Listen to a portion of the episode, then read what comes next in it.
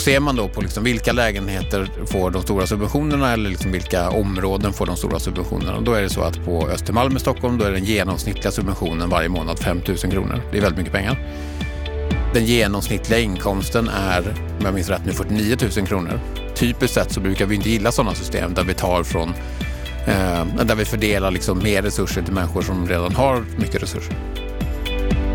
Om vi slutar subventionera de rikas boenden och istället inför fri hyressättning på hyresmarknaden, då kommer vi få en bostadsmarknad som fungerar. Ja, det här menar Fredrik Kopsch, chefsekonom på Timbro bland annat. Han är tydlig i sin kritik mot hyresregleringen, men han är också tydlig mot att kommunerna inte tar sitt bostadsförsörjningsansvar och att politiken allt för mycket handlar om särintressen.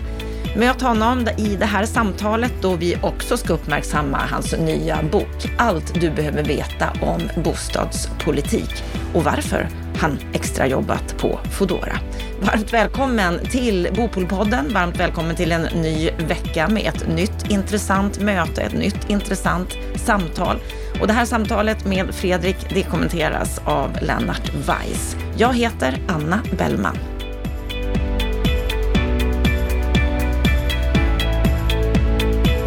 Att flytta hör till livets självklarheter. Vi flyttar hemifrån för att studera eller jobba, vi flyttar ihop med någon, vi flyttar till något större när vi bildar familj. Men att flytta har också blivit väldigt svårt. Absurda kötider i storstäderna, skenande andrahandspriser och allt striktare kapitalkrav från bankerna allt du behöver veta om bostadspolitik. Det är en ny bok som förklarar varför det har blivit som det har blivit. Bland annat när det gäller bostadsbristen, om den går att bygga bort, hur hyresregleringen fungerar och vad marknadshyror skulle få för konsekvenser. Och vi är såklart väldigt nyfikna och vill veta allt om bostadspolitik och därför är det extra roligt att få välkomna författaren hit till Bopolpoddens studio. Varmt välkommen Fredrik Kopsch. Tack så mycket. Vad är din sinnesstämning idag? Eh, den är väldigt positiv. Jag har en väldigt rolig vecka på, på, på jobbet. Ja, du har en väldigt annorlunda vecka på jobbet. Vi ska snart komma in till det. Du är ju docent och universitetslektor i fastighetsvetenskap. Sen årsskiftet nybliven chefsekonom på Timbro. Mm, precis. Varför Timbro? Eh, jag har varit på Timbro under de senaste två åren ungefär som, som fellow och då som du säger från årsskiftet som, som chefsekonom. Anledningen att jag är på Timbro eh, är att Timbro är en marknadsliberal tankesmedja. Det ligger väldigt nära min, min ideologiska övertygelse. Och varför just Timbro? Jag kan ju liksom driva frågor på Lunds universitet också. Det är väl så att jag har eh, över tid kommit att tycka om det som man inom liksom universitetsvärlden kallar för den tredje uppgiften, samverkan med liksom samhället. Eh, och det tycker jag, eh, alltså det är alldeles uppenbart att det får man ju väldigt mycket mer av på en, en tankesmedja än på ett universitet.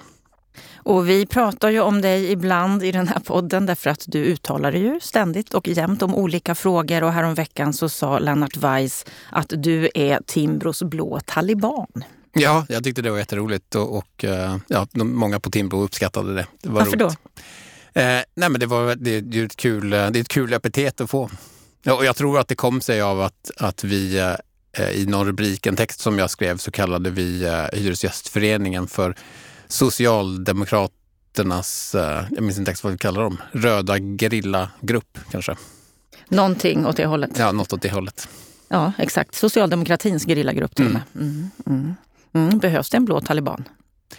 Ja, alltså jag tycker ju att det behövs fler människor som, eh, som vågar ta en, en faktisk eh, liksom ståndpunkt i de här frågorna. Ehm, där är väl, och då talar jag kanske framförallt inom, inom akademin som jag ändå har varit i de senaste, senaste 20 åren. Jag tycker svenska akademiker skiljer sig lite grann från till exempel amerikanska akademiker i det att man är ganska mycket liksom, å ena sidan och å andra sidan Eh, utan att våga ta en faktisk eh, ståndpunkt. Men jag tycker just under bostadsfrågorna så finns det i och för sig en del som, som vågar göra det och det tycker jag är positivt.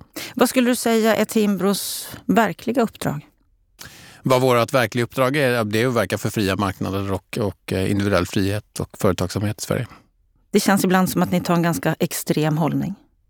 Ja, det kanske kan uppfattas som så i, i, i många, eh, eller i vissa frågor. Men eh, Eh, jag är väl inte övertygad om att vi gör det i så jättemånga frågor egentligen. Jag menar, I mina frågor som jag har drivit hittills, till exempel liksom när det kommer till hyresmarknad, jag skulle nog inte säga att det är en särskilt särskilt extrem hållning som vi har. Jag menar, det systemet som jag har förespråkat och som andra har förespråkat i rapporter på Timbro innan jag kom dit påminner ju om de system som man har i nästan alla andra länder i världen. Så att det är liksom ingen, ingen särskilt extrem hållning. Men du uppfattas ju extrem på, på många sätt. I alla fall så upplevs du väldigt aktiv. Du är ju bland annat aktiv på Twitter så det står härliga till. Har ganska ofta ett högt tonläge där. Vad får du för reaktioner? Eh, ja, det är ju blandat. Det finns ju liksom en del negativa reaktioner och det finns en del positiva eh, reaktioner. Men det är klart att det, frågorna som jag har som jag har sysslat med hittills, och då har det ju framförallt varit hyresmarknaden de senaste sju, åtta åren. Eh, något sånt. De väcker ju, det väcker starka känslor. Jag tror att anledningen att det väcker starka känslor det är att det, det har ju att göra med någonting som ligger alla människor väldigt, eh, väldigt nära helt enkelt. Är det värt det? Att få lite hat och hot som du också får ibland? Ja, det tycker jag. Annars hade jag inte fortsatt. Eh, jag tar inte åt mig särskilt mycket av, eh, av, av negativa eh, kommentarer. Eller jag tar inte åt mig alls av negativa kommentarer faktiskt. Det som jag bryr mig om är liksom sakliga argument. Eh, att, att folk liksom kastar glåpord efter mig, det tycker jag det, det, det rinner av dig? Det rinner av mig direkt. Är det så? Mm då kan du ju fortsätta. Mm, det och det kommer du att göra. Bland annat så sa du ju här för ett litet tag sedan att Fodora verkligen skulle ta chansen när det var mycket snö i Stockholm för, ja det var ett par veckor sedan här nu, att, att de, då om någon gång så borde ju tjänsten efterfrågas när vädret såg ut som det var. Medan andra de såg att nej men nu ska ju inte cykelbuden vara ute och köra när det är så pass mycket snö och mer farligt i trafiken. Men då borde man jobba med något annat menade du. Och det kom ganska mycket reaktioner på det här. Ja, det kom väldigt mycket reaktioner på, på just det inlägget. Men menar, det första påståendet är att det är just när vädret är, är dåligt som tjänsten efterfrågas. Ja, men det är, ett, det är liksom ett faktapåstående, så är det. Ehm, det är som att säga att vid middagstid så, så, så efterfrågas tjänsten mer. Det gör den också, för att det är då människor vill äta helt enkelt. Eh, så det finns ju sådana pikar över, över dels liksom eh, säsonger när, när vädret är mindre bra och när vädret är, är, eh, är bra. Och över liksom dygnets, dygnets timmar. Eh, och sen så kan man ju välja, jag menar det går att... Vi, vi har väldigt, eh, väldigt generösa välfärdssystem i det här landet som gör att man, ju, man skulle kunna välja bort att, eh, att, att arbeta. Och man kan försöka hitta ett annat jobb också. Sen förstår jag också att de här människorna som jobbar på på exempelvis Foodora eller andra, andra av de liksom enklare jobben i, i Sverige, de har ju inte några enorma valmöjligheter att, att, välja, eh, att välja jobb. Men det är ju inte så att alternativet som de ställs inför är en liksom direkt svältdöd.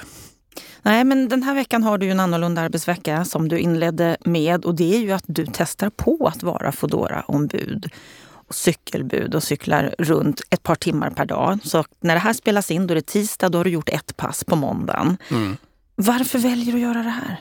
Eh, dels så, så kommer det ju av, det har olika liksom förklaringar. Den, den liksom mer, det som har liksom dragit igång det för mig, det är att när jag har skrivit om, om till exempel Foodora, men det är liksom inte bara det är inte bara exklusivt till Foodora, men hela den här marknaden av, av enklare jobb. Och då är det ju framför allt det som man tänker på är ju liksom cykelbuden.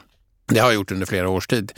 Eh, och varje gång jag gör det så får jag en liksom Twittervåg av människor som säger att du skulle inte klara det själv och varför jobbar du inte i den här sektorn om du nu tycker att den är så bra? Och då tänker jag, jo men då kan jag väl göra det. Och samtidigt eh, så filmar jag ju och, och sänder live från, från cykeln. Så, mm, så man kan följa dig i realtid under de passen då du cyklar? Det kan man göra. Och det hoppas jag ska ge någon form av inblick i liksom hur, det, hur det är. Jag förstår att det kommer inte ge en heltäckande bild av hur det är att jobba som, eh, som cykelbud. Jag menar, jag cyklar, eh, jag tar ett pass per dag i, i, i fyra dagar. Men en liksom mycket bredare och viktigare fråga som jag vill belysa, det är ju hur viktiga de här företagen är för att bryta det svenska utanförskapet. Vi har liksom 1,3 miljoner svenskar som inte kan försörja sig själva. Deras liksom inbetalningar eh, via, via skatten täcker inte de utbetalningar som, som de får via transfereringssystem. Och I den gruppen så finns det en, en stor grupp på liksom 300 350 000 personer som inte är sjuka, de är liksom friska, de är arbetsför ålder, de skulle kunna arbeta. Men anledningen att de inte arbetar är att de har för låg utbildning för att komma in på svensk arbetsmarknad. Men vi har en, en väldigt specialiserad arbetsmarknad. Det är svårt att komma in om man saknar grundskoleutbildning om man inte pratar svenska. Men just Foodora och andra liknande företag har ju skapat jobb som, eh, som de kommer in på. Foodora anställer 5 000 bud. Och det måste de ju göra för att de flesta buden stannar inte särskilt länge utan ett år ungefär. Ja, precis. Jo, man slutar ganska snabbt och, och väldigt många som, som jobbar med det här har det som en, en extra inkomst vid sidan av eh, annat. ja, för lönen är ju inte jättehög. Jag Alltså det beror på vad man menar. Jag skulle ju säga att den är inte jättehög om man jämför med, med lönen eh, om man till exempel jobbar för bostadspolitik.se eller på tankesmedjan Timbro. Men om man jämför med med, eh, med andra jobb så är den inte särskilt låg. Så jag cyklade ju igår som sagt, två timmar eh, och min eh, jag levererade sju leveranser, man får 20 kronor per leverans plus en liksom fast timersättning på den är 74 kronor i timmen. Och så får man semesterersättning. Så jag tjänade väl ungefär 140-145 kronor i timmen. Tittar man på hotell och restaurangfackets eh, eh kollektivavtal så är deras lägsta lön 132 kronor i timmen. Så det här är liksom ingen, det är ingen dålig lön det är ju heller ingen, det är ingen fantastisk lön, men det är liksom inte slavlöner på något sätt. Vad hoppas du att det här ska leda till? Eh, jag hoppas väl att det ska leda till eh, mer av en, eh, en, en liksom, eh, positiv debatt kring, eh, kring de här företeelserna. För de är verkligen, verkligen viktiga. Det är så att vi, eh, hade vi haft 70 företag som, som Foodora, ja, då hade de här 350 000 människorna som är arbetsföra och friska i utanförskap haft en anställning. Hur ska vi komma dit? genom mer flexibla regler, alltså som får fler människor i arbete. Till exempel så skulle vi behöva sänka skatterna på arbetsinkomster och där tror jag att det är liksom viktigt att sänka skatterna på, på arbetsinkomster för de som inte tjänar särskilt mycket. Men jag tror också att det är viktigt att se över den svenska arbetslagstiftningen. Ett väldigt stort problem är att det är svårt att göra sig av med personal när man väl har anställt dem. Um, Gör man det enklare att avskeda personal om man liksom har gjort en felrekrytering, ja då kommer det också vara mycket, mycket billigare för företag att, att anställa. Då kommer man våga ta chansen på fler. Mm, och det här är ju ett ämne vi skulle kunna prata hela podden om, men det ska vi inte göra. Vi ska gå in på bostadspolitik och det vi då kan säga att du cyklade ju alltså förra veckan när det här sänds. Så att vill man se dina cykelturer i efterhand, då går det att göra det på Youtube. Mm. Och på timbro.se också kanske? Det kommer ligga där någonstans, ja. Ja, det går att hitta i alla fall. Mm. Du, du började ju på Timbro fast vid årsskiftet som chefsekonom och redan i början på februari så kom din bok, en 150-sidig bok om bostadspolitik. Allt du behöver veta om bostadspolitik. Men precis som du sa, du började ju tidigare. Du har jobbat med Timbro innan, så du har inte skrivit boken på en månad bara. Det har jag inte gjort, utan den har jag skrivit under det senaste året åtminstone, lite mer än så. Mm. Och allt du behöver veta om det är lite en Timbro-grej. Mm. För ni har flera böcker som Precis. Vi har en serie som heter Allt du behöver veta om och den första som kom var Skatter som Jakob Lundberg eh, skrev och den andra i serien var Sveriges elförsörjning som ju har varit ett hett och debatterat område länge som Jan Blomgren har skrivit och min bok är den tredje i den här serien. Täcker den verkligen in allt om bostadspolitik? Eh, det är ju, är ju en jättebra fråga vad man liksom menar med det. Det, där var, eh, det är ju en lustig sak att skriva en bok när man får rubriken tilldelad sig eh, från början. Eh, så när jag fick frågan om jag ville skriva en bok som heter Allt du behöver veta om bostadspolitik så, så började jag ju fundera egentligen först kring vad bostadspolitik betyder för någonting. Eh, för det betyder så väldigt mycket olika för alla människor om man ser på liksom, ja, vad bostadsministrarna har gjort. Eh, så kan man väl raljant säga om en av era anställda att det liksom, vad har man gjort? Jo, man tillåter lite större friggebodar och kallar dem efter sig själv. Det, det gjorde ju Stefan Attefall eh, och det försökte ju Per Bolund också göra. Det flög ju aldrig liksom namnet en bolundare när man, när man eh, höjde det tillåtna kvadratmeterantalet från 25 till 30. Men det finns ju mängder med olika politikområden som man skulle kalla för bostadspolitik som inte ligger under bostadsministern. Jag tänker mig liksom på de stora sakerna som att man tog bort fastighetsskatten 2000 2008, 2007, 2008. Det är ju liksom en fråga för finansministern. Eller när man lämnade in förslaget om fri hyressättning i nyproduktion. Eh, det lämnar man över till justitieministern. det här är ju liksom frågor som man nu skulle kalla för bostadspolitiska Men vad kallar frågor. du för bostadspolitik? Vad är det som ryms i den här boken? Eh, jag har tre olika politikområden. Så det första är bostadspolitik som socialpolitik och då är det liksom omfördelning. Bostadsbidrag, hyresreglering faller in där. Eh, social housing är ju liksom en sån hett debatterad fråga. Eh, det andra området som jag, som jag beskriver är, är bostads, eh, bostadspolitik som finansmarknadspolitik och sen bostadspolitik som, eh, som byggpolitik. Och det är väl liksom den senare som, som politikerna brukar hamna i ganska mycket. Man, man, man, man ska bygga bort bostadsbristen. Det säger liksom i princip alla bostadsministrar, även den, den nuvarande. Mm, och han vill göra det med småhus. Är det rätt väg tror du? Eh, nej, det tror jag verkligen inte. Eller alltså, bygga bort bostadsbristen tycker jag är, är liksom ett, en befängd sak att säga. Det, det går inte under nuvarande förutsättningar. Och vad skulle du säga är det stora problemet med dagens bostadspolitik? Eh, jag skulle säga om man liksom får reformera några stora politikområden för att, att uh, få en positiv förändring så tycker jag att hyresregleringen är ett av de liksom viktigaste. Den, eh, det kommer vi säkert prata mer om, men, men det är liksom ett jättestort problem som, som skapar en enorm brist på, på bostäder. Men ännu viktigare än det så är ju eh, kommunernas eh, planmonopol och liksom bestämmande rätt över vad som får byggas, hur det ska byggas och var det ska byggas. Det är ett jättestort problem. Hade man lämnat över till markägarna i större utsträckning så hade markägarna haft starkare incitament att bygga det som är, är värdefullt att bygga på en viss markplätt. Mm. Du tror inte på kommunernas mm. bostadsförsörjningsansvar på det sättet? Nej, alltså det är uppenbart att de inte tar det ansvaret. Och det är inte, inte bara så att de, de liksom, passivt negligera det ansvaret utan det finns ju otaliga exempel på kommuner där man öppet säger att vi ska inte bygga fler bostäder. Men det finns väl i varenda kommun så finns det ett lokalt parti som försöker hindra nyproduktion av bostäder. Det, är liksom, det, finns, det, finns en sån efter, det finns en efterfrågan på sån politik.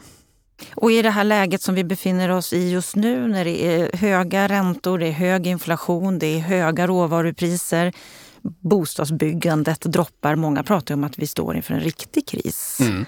20-25 000 bostäder per år när vi skulle behöva kanske det tredubbla. Hur, hur ser du på, på det läget som vi befinner oss i just nu? Ja, det är ju inte alls särskilt positivt det läget och där tycker jag att man för att eh, försöka underlätta i den situationen så skulle man behöva verkligt stora reformer. Eh, och det är jag inte övertygad om eh, kommer att Eh, att, komma. Så jag tror att liksom, vi, vi får nog förvänta oss att eh, bostadsproduktionen kommer falla väldigt kraftigt. Mm, det är många som efterlyser stora reformer, bland annat många som har varit i den här podden. Men du tror inte alls på det? Nej, alltså jag tror ju inte att det är eh, eh särskilt enkelt och politiskt möjligt att genomföra några stora reformer. Eh, det är en av, av eh, så det är liksom den andra delen i den här rubriken, allt du behöver veta om bostadspolitik. Den första saken jag funderade på var som sagt, vad är bostadspolitik? Den andra är ju vad behöver man egentligen veta om bostadspolitik? Eh, och det som jag menar att man behöver veta om bostadspolitik, det är att man, alltså som gemene man behöver veta, det är att få någon form av förståelse för varför får vi den politik som vi får? För väldigt många människor tycks efterfråga från politiker, varf, varför gör ni ingenting? Eh, och för mig har det nog ganska länge varit uppenbart varför de inte gör någonting. Och liksom den, eh, svaret på den frågan, om man ska vara väldigt kortfattad, är att det finns väldigt starka särintressen som är intresserade av att behålla alla möjliga olika liksom, eh, eh saker som de är just nu. Hyresgästföreningen är intresserad av att behålla eh, den svenska hyresregleringen. Villaägarna är intresserade av att behålla en väldigt låg fastighetsskatt och lobbade ju för att få, få bort den och lyckades med det. Eh, och vad finns det mer? Jo, men eh, ja, vissa organisationer som finansierar den här organisationen är intresserade av att få bort amorteringskraven till exempel. Eh, det, det, finns liksom organisationer Och då menar som, du att det är särintressen vi pratar om här? Ja, precis. Som sätter hinder i vägen för att vi ska få en bostadspolitik som fungerar? Ja, eller möjliggör en annan sorts eh, politik. Det är liksom inte nödvändigtvis av ondo allting, utan ordningen att man har särintressen, den är, liksom, den är vad den är. Det är inte mycket att, eh, att göra åt. Men att man ser det på just bostadsmarknaden har ju sina förklaringar. Det är liksom, bostäder är en, en vara som kännetecknas av lokal produktion och lokal konsumtion. Oavsett hur strikta regleringar man har så kommer bostäderna inte att flytta ur landet. Liksom. Så därför är det en, en väldigt bra marknad för särintressen att växa sig starka. Du skriver bland annat här i boken Vad kan vi förvänta oss? där du citerar den för detta bostadsministern Peter Eriksson. Och jag ska inte läsa hela citatet, men han menar bland annat att, att bostadspolitik handlar ju om vinnarfrågor och förlorarfrågor. Om det är någon som vinner så är det också någon som förlorar. Alla har sina intressen och värnar sina privilegier i det här systemet. Alla förändringar kommer att vara negativa för någon. Mm. Och du skriver också så här, ska reformer kunna genomföras så behöver politiker våga utmana de särintressen som slår vakt om sina privilegier. Mm. Har vi sådana politiker som skulle våga göra det? Vi har ju sett det i... Alltså det har ju hänt på en del liksom, politikområden men det är ju inte särskilt, det är ju inte särskilt um, vanligt att det, att det sker.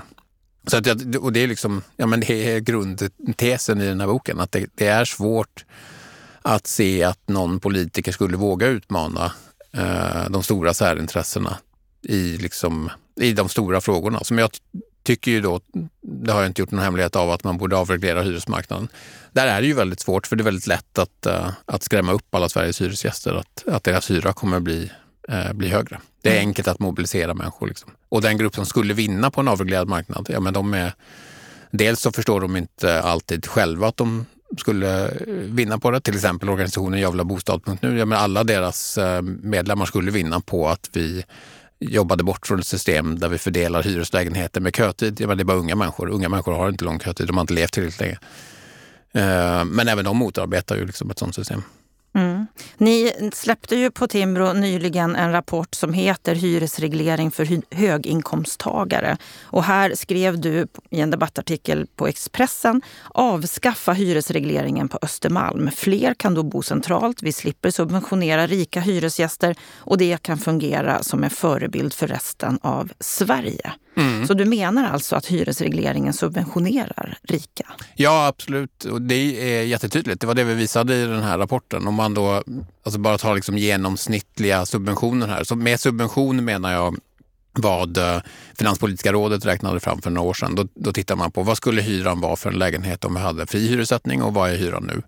Skillnaden mellan, mellan den liksom fria hyran och dagens hyra är liksom en subvention. Det är pengar som hyresgästen inte behöver betala för att bo i, i sin lägenhet, som man hade behövt betala. Men det är fortfarande liksom det värdet som man får av att bo i lägenheten.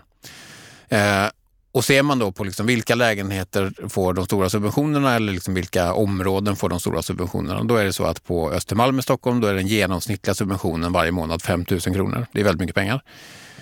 Den genomsnittliga inkomsten är, om jag minns rätt nu, 49 000 kronor.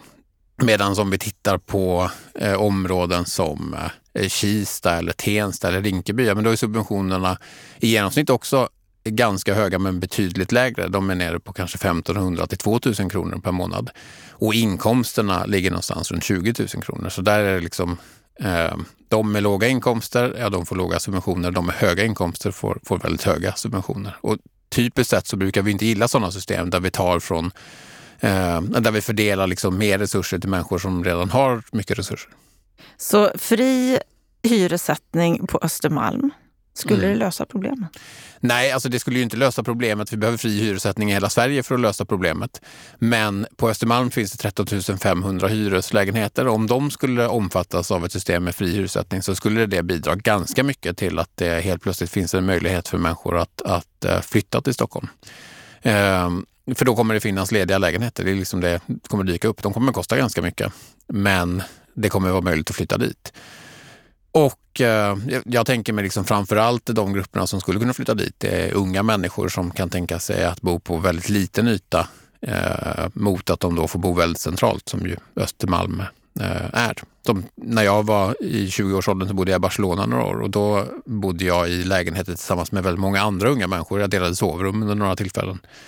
Eh, för att jag inte brydde mig särskilt mycket om just bostaden. Jag var ute hela tiden ändå, men värdesatte väldigt mycket att bo centralt i Barcelona. Hur seriöst är det här förslaget? Jag tycker att det är ett, ett väldigt bra förslag i att dels så är det tydligt att de som, som uh, skulle få högre hyror, ja de har redan höga inkomster. Så det, är liksom, det är tydligt att just på Östermalm och egentligen i hela Stockholms innerstad så subventionerar vi hushåll som inte behöver subventioner. Och sen så skulle det också, jag menar, en partiell avreglering har ju den, den liksom fina ehm, eh, fördelen i att det, det riskerar liksom inte, vi behöver inte skrämma upp alla hyresgäster. Eh, men det kommer också visa hur väl en hyresmarknad kommer att kunna fungera, eh, även om det bara blir liksom småskaligt. Så här har man gjort i, i ganska många länder. Jag menar, Finland avreglerade till exempel så gjorde man det eh, i första steget bara på vissa orter. Uh, och det tror jag att man har gjort i nästan alla länder. Man tar det liksom i steg. Skulle det fungera att göra det även här rent lagligt? Uh, det är ju inte så att den juridiska processen här är jag inte övertygad om att man kan säga att just äh, lägenheter på Östermalm får, äh, får omfattas av det här. Det, jag vet inte exakt hur man skulle skriva den lagtexten ska jag säga. Men så är jag ekonom och inte jurist. Men vad skulle hända på marknaden om det här skulle kunna bli verklighet? Att Östermalm, eller för den delen Gamla stan som också har höga subventioner, Vasastan, Kungsholmen. Mm. Vad skulle hända om det här skulle genomföras? Jo, ganska omgående så skulle lägenheter bli, eh, bli lediga. Eh, människor som bor i, eh, i liksom stora eh, hyreslägenheter eller för den delen små lägenheter som inte betalar särskilt mycket för dem skulle välja att flytta någon annanstans för att liksom justera sin bostadskonsumtion. Det finns ju en hel del. Jag brukar roa mig med att titta på den här sajten Lägenhetsbyte för att liksom se vad är, vad är liksom det billigaste man kan hitta i Stockholms innerstad. Det billigaste jag hittat hittills var en, en etta på Folkungagatan eh, som den var 48 kvadratmeter. Det är ett lustigt hus. Det har liksom inte renoverats sedan det byggdes på 1800-talet. Så det finns toalett finns nere i källaren eller ute på gården och, och dusch finns också där tror jag. Det finns ingen centralvärme så att man får liksom en kamin. Ehm, det kostar 900 kronor i månaden. Eh, det är ju liksom inte, du får inte en hotellnatt i det området för, för de pengarna.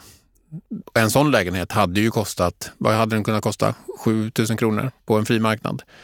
Den personen som har den lägenheten nu, när man liksom ser den här bytesannonsen, de vill byta till, eh, löst citerat nu från minnet, något roligt det är ju talande för att jag menar, de bor ju inte permanent i den här lägenheten utan de har kommit över till ett kontrakt som kostar 900 kronor i månaden. Det gör man sig aldrig någonsin av med. Någon annan människa hade kunnat bo där. Men, men de människor då som, som skulle då så att säga utsättas för de här betydligt högre hyrorna, de behöver ju ta vägen någonstans och vi pratar ju om en bostadsbrist i hela landet. Ja, just det, precis. Och där är det ju eh, viktigt med övergångsregler. Det är ju en av de liksom stora knäckefrågorna när man pratar om att gå över från liksom ett system till ett annat egentligen oavsett vilka politikområden man, man pratar om när det kommer till just bostadsmarknaden eftersom att ehm, reformer på hyresmarknaden eh, kommer ju leda till eh, högre hyror och då måste man ha en övergång. Medan reformer på liksom ägarmarknaden, återinförd fastighetsskatt till exempel, skulle leda till lägre, eh, lägre priser och högre, högre utgifter. Då behöver man också någon övergångsregel där och det kan man ju ha på massvis med olika sätt. Jag föreslog till exempel själv när jag skrev en bok för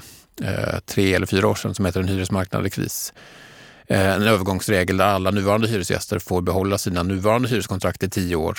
Eh, men efter tio år så får fastighetsägaren sätta vilken hyra som helst. Fria marknader. Mm. Det är det du förespråkar på så många plan. På alla plan egentligen. Jag, jag har uh, nog inte riktigt hittat något exempel där jag inte skulle förespråka uh, fri marknad. Ett exempel som inte egentligen kanske har med bostadspolitiken att göra, men det är CSN-lånet. Ja. Det vill du ta bort? Nej, det vill jag nog faktiskt inte göra, men jag vill nog ta bort bidragsdelen i CSN-rådet och, eh, och föra över den till, till att vara just, eh, just eh, lån. CSN-lån tycker jag, tycker jag faktiskt är, är bra, men det är synd att man har just bidragsdelen. Det är ju, om vi ser på liksom vilka människor det är som, som utnyttjar högre studier i Sverige så kommer den typiska studenten från ett akademikerhushåll.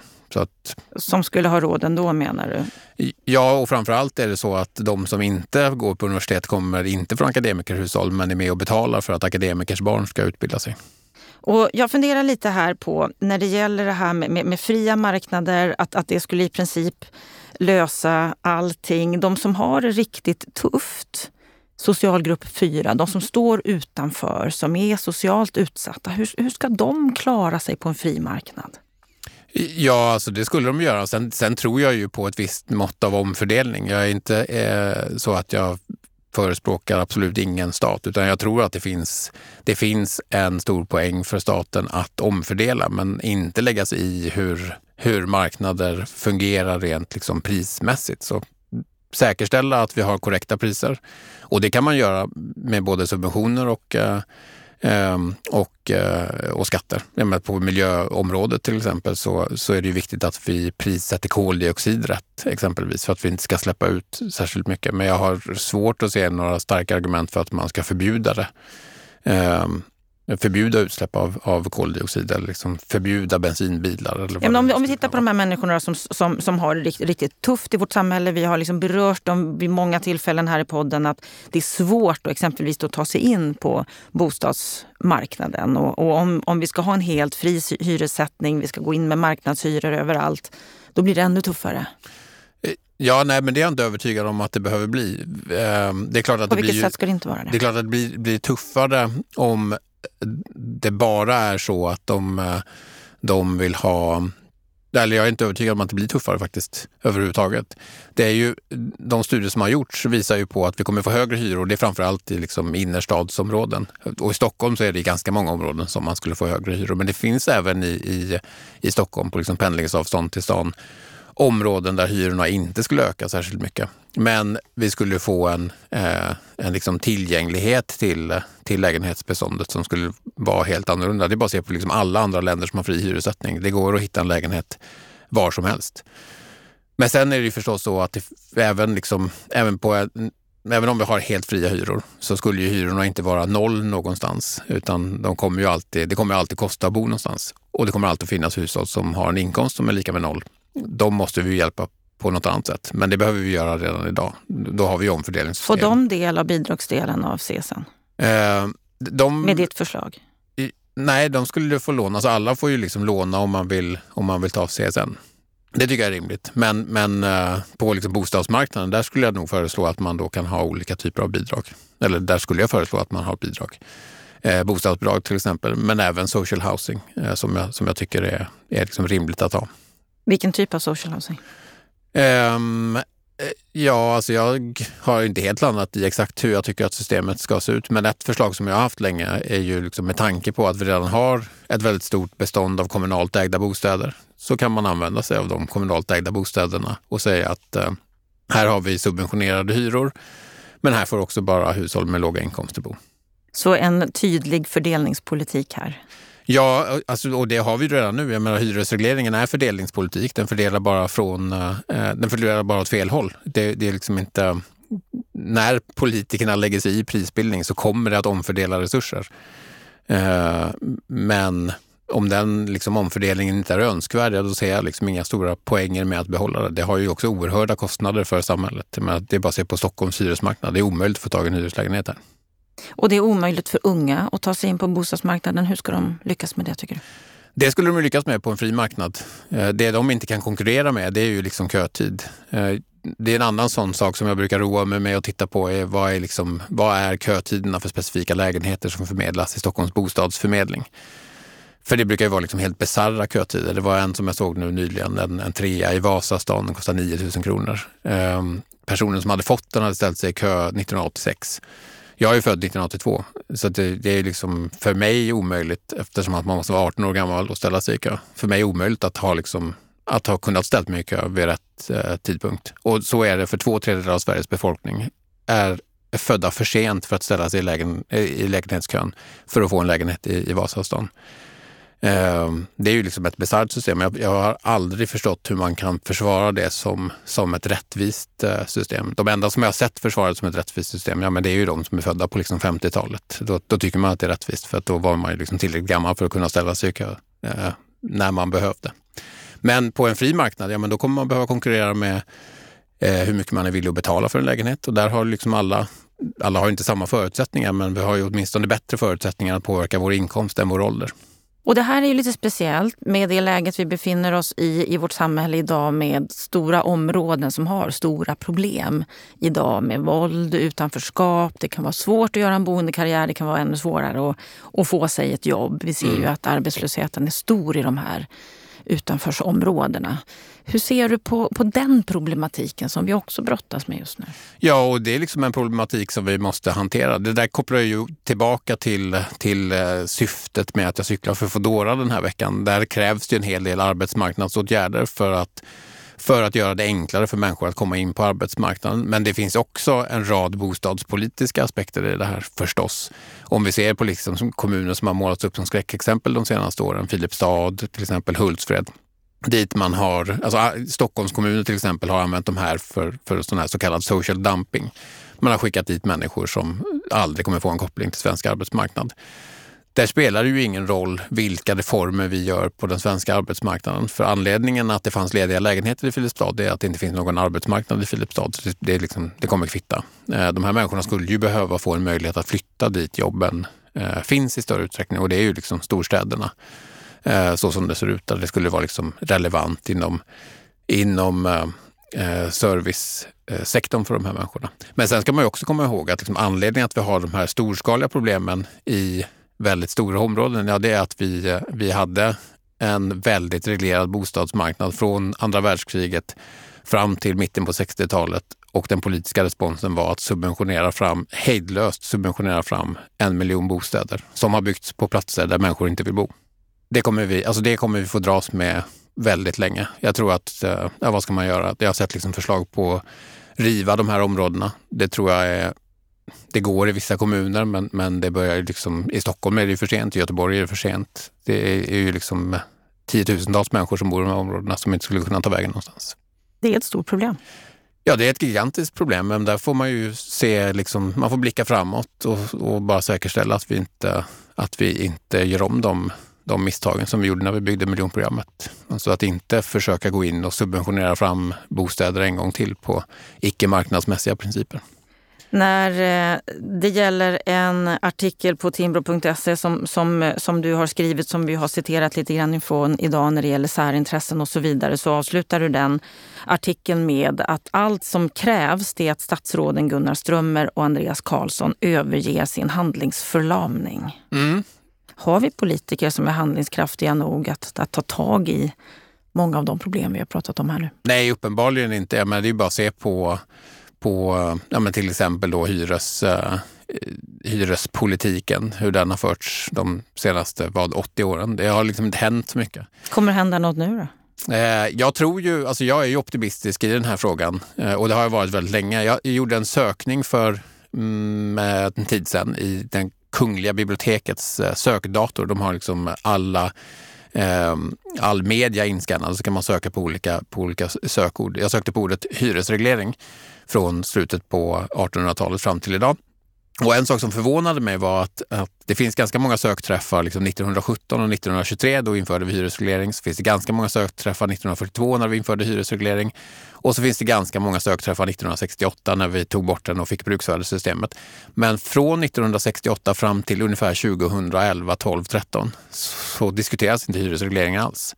Men sen har den börjat diskuteras väldigt frekvent i det perspektivet så är det ju ganska kort från att vi började diskutera det eh, på 10-talet tills att en socialdemokratisk regering tillsätter en utredning att, eh, ehm, eh, att införa fri hyressättning i nyproduktion.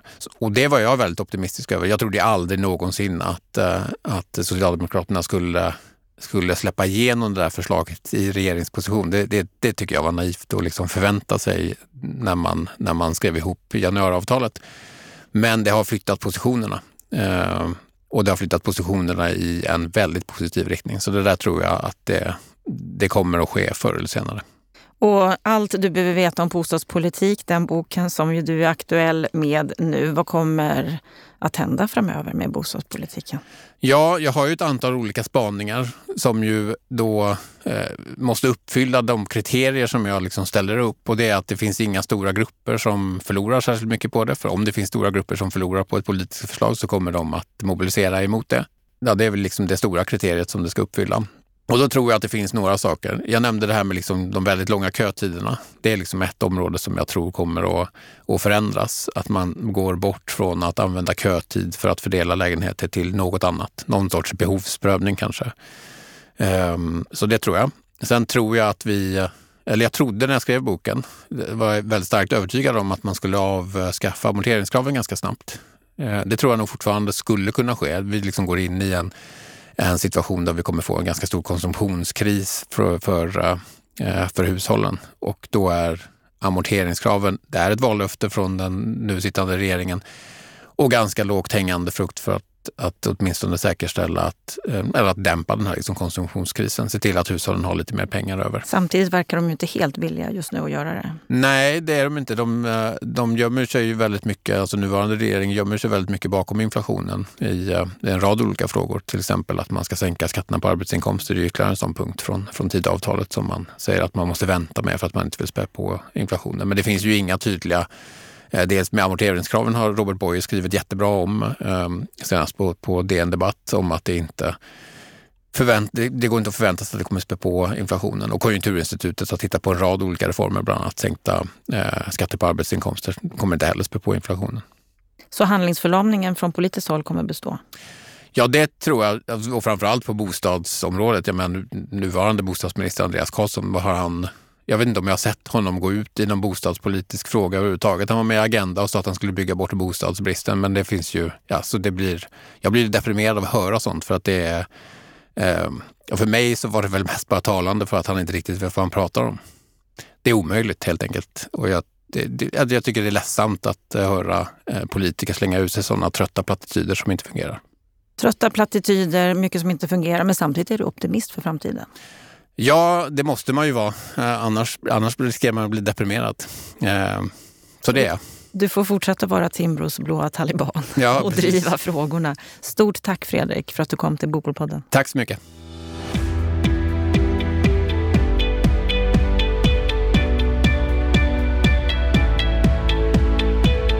Ja, då har vi hört samtalet med Timbros blå taliban Fredrik Kopsch. Lennart Weiss, vad, vad säger du om den blå talibanen i det här sammanhanget? Jo, han var precis så trogen sina tankar och så fri i, i, i överhuvudtaget rent intellektuellt som jag hade förväntat mig. Så det var väldigt kul att lyssna. Sen har jag funderat lite själv på det här epitetet blå taliban och, eh, och lite i perspektiv av hur Timbro agerar idag. Och då, då, då, då ska jag faktiskt be att få, få ge dem en, en, en röd ros eh, av erkännande därför att det som blir väldigt tydligt när man lyssnar på, på Fredrik det är att eh, det har skapats en intellektuell miljö på Timbro där man är mer trogen evangeliet än kyrkan om jag uttrycker mig så. Och på tal om just särintressenas roll i politiken så är det en ganska viktig iakttagelse. Jag, jag har retat mig under flera år på att eh, socialdemokratiska, liberala, centeristiska och så vidare tankesmedjor har en tendens att bli på något vis en husbondens röst och det är fruktansvärt förutsägbart och det är trist. Jag noterade då för ett, ett eller två år sedan när Jakob Lundberg, deras chefsekonom, gick ut och eh, redovisade data om vilka kommuner i Stockholmsområdet som bygger respektive inte bygger och gav ju en väldigt tydlig och, och, och klart välriktad känga till ett antal moderatstyrda kommuner norr om Stockholm. Det blev ju ett jävla liv. Eh, jag har pratat med enskilda på Timbro som ja, skakade av sig det och sa att vi la fram fakta för att eh, föra en relevant debatt. Det gillar jag. Jag gillar det förhållningssättet.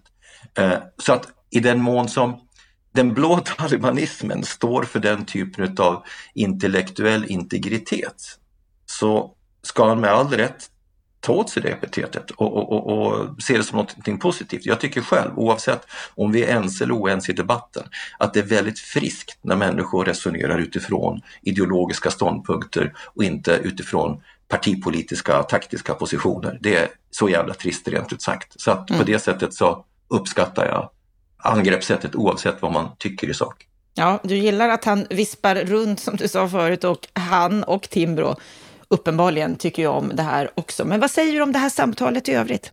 Det är ett intressant samtal. Jag lyssnar ju mot det som är hans grundackord. Man står för fria marknader. Det är en marknadsliberal tankesmedja. Man tar alltså ansats i den klassiska marknadsliberala eh, tankevärlden som ju utgår ifrån att bara man släpper loss marknaderna, korrigerar med försiktighet på marginalen så får man ett gott samhälle. Man får ett samhälle eh, där, där, där, där fördelningen utav resurser sker på ett utifrån den liberala tankevärldens sätt att se det på, på ett rationellt och bra sätt och det befrämjar ekonomisk utveckling. Så att eh, man kan ju säga att det är en väldigt konsekvent taliban och eh, han levererar liksom ett sammanhållet tankesätt. Sen eh, köper jag dessutom hans definition av vad bostadspolitik är, det vill säga det finns en social dimension, det finns en finansiell och det finns en byggrelaterad. Så att sättet att strukturera upp det här, och då vill jag säga att jag har inte läst hans bok än, men det tycker jag är helt relevant och bra. Sen kanske jag har en, en ideologisk fråga som det ska bli spännande att prata med Fredrik Kopsch om vid tillfälle. Angreppssättet är ju marknadsliberalt. Jag hör att han säger att även i en fri marknad så måste politiken korrigera för avvikelse, det vill säga de allra mest behövande måste stöttas oavsett om vi pratar om studiesystemet, studiemedelssystemet eller bostadspolitiken och vad det nu är. Och där skulle jag vara nyfiken på att eh, veta lite mer var gränserna går därför att jag själv argumenterar ju i en sorts socialdemokratisk socialliberal idétradition där hela syftet med politiken är att skapa förutsättningar för det vi kallar för social rörlighet.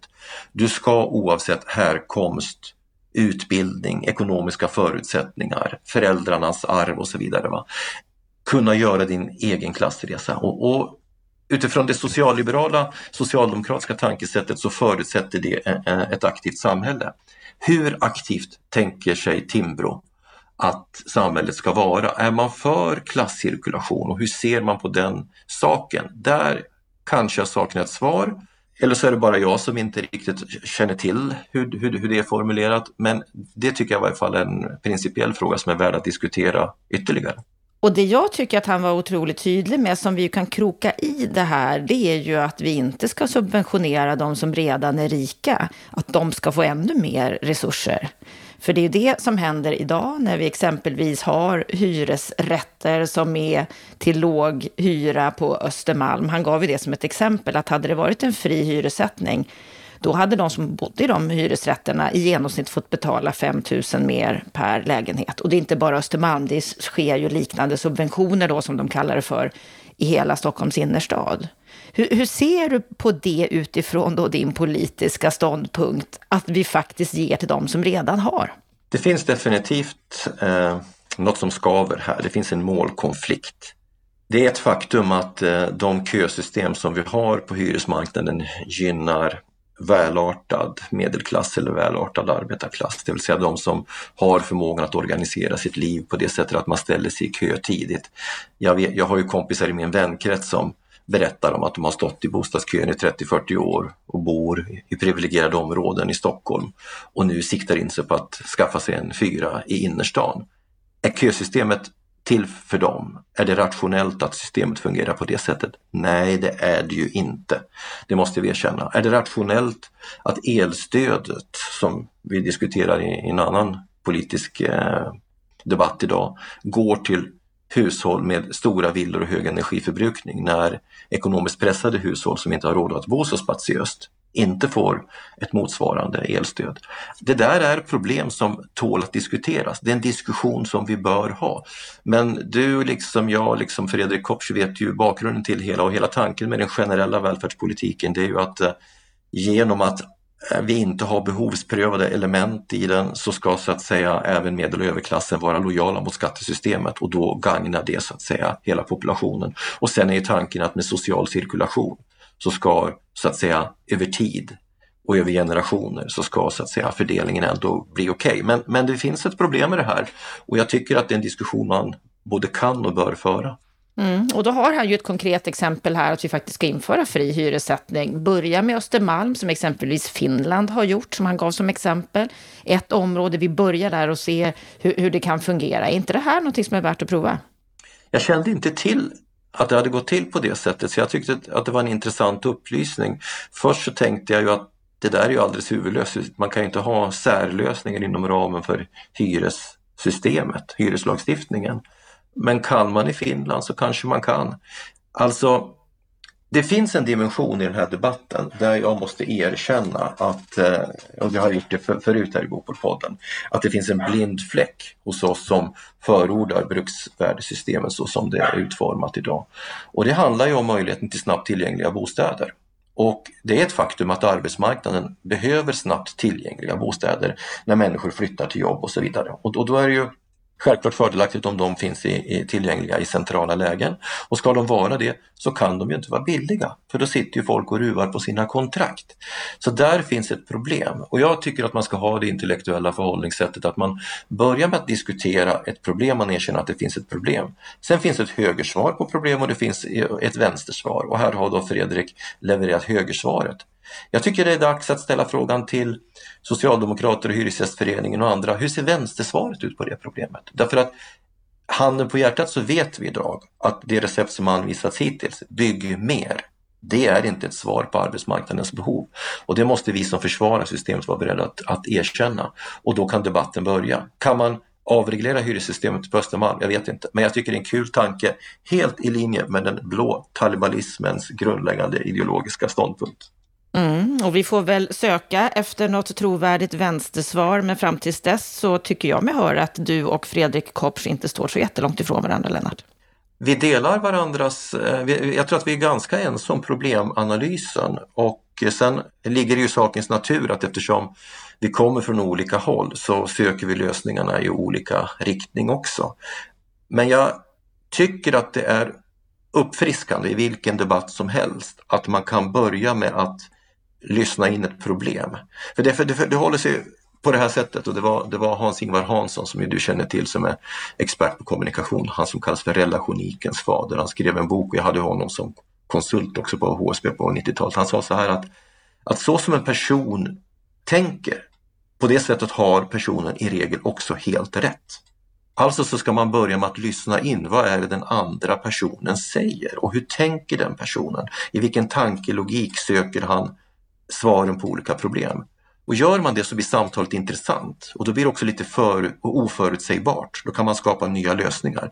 Så vi är väldigt ense tror jag om, om det förhållningssättet, att lyssna på varandra, att bena i problemen och sen kan man diskutera hur ett högersvar och ett vänstersvar ser ut och så kanske man kan hitta kompromisser på det också. Men så tycker jag att det goda politiska samtal bör föras och på det sättet så, så, så, så, tycker jag faktiskt att han är ett föredöme även om han kanske är lite polemiskt spetsig på Twitter och så ibland men det finns det andra som är också. I grunden så representerar han en intellektuell hederlighet som jag uppskattar. Stort eh, tack Lennart för ditt svar och just det här med att se olika vinklar, försöka lyssna in olika ståndpunkter. Det är precis det vi försöker göra här i Bopolpodden och på bostadspolitik.se. Och förhoppningsvis så kan vi hitta och bidra till lösningar framåt.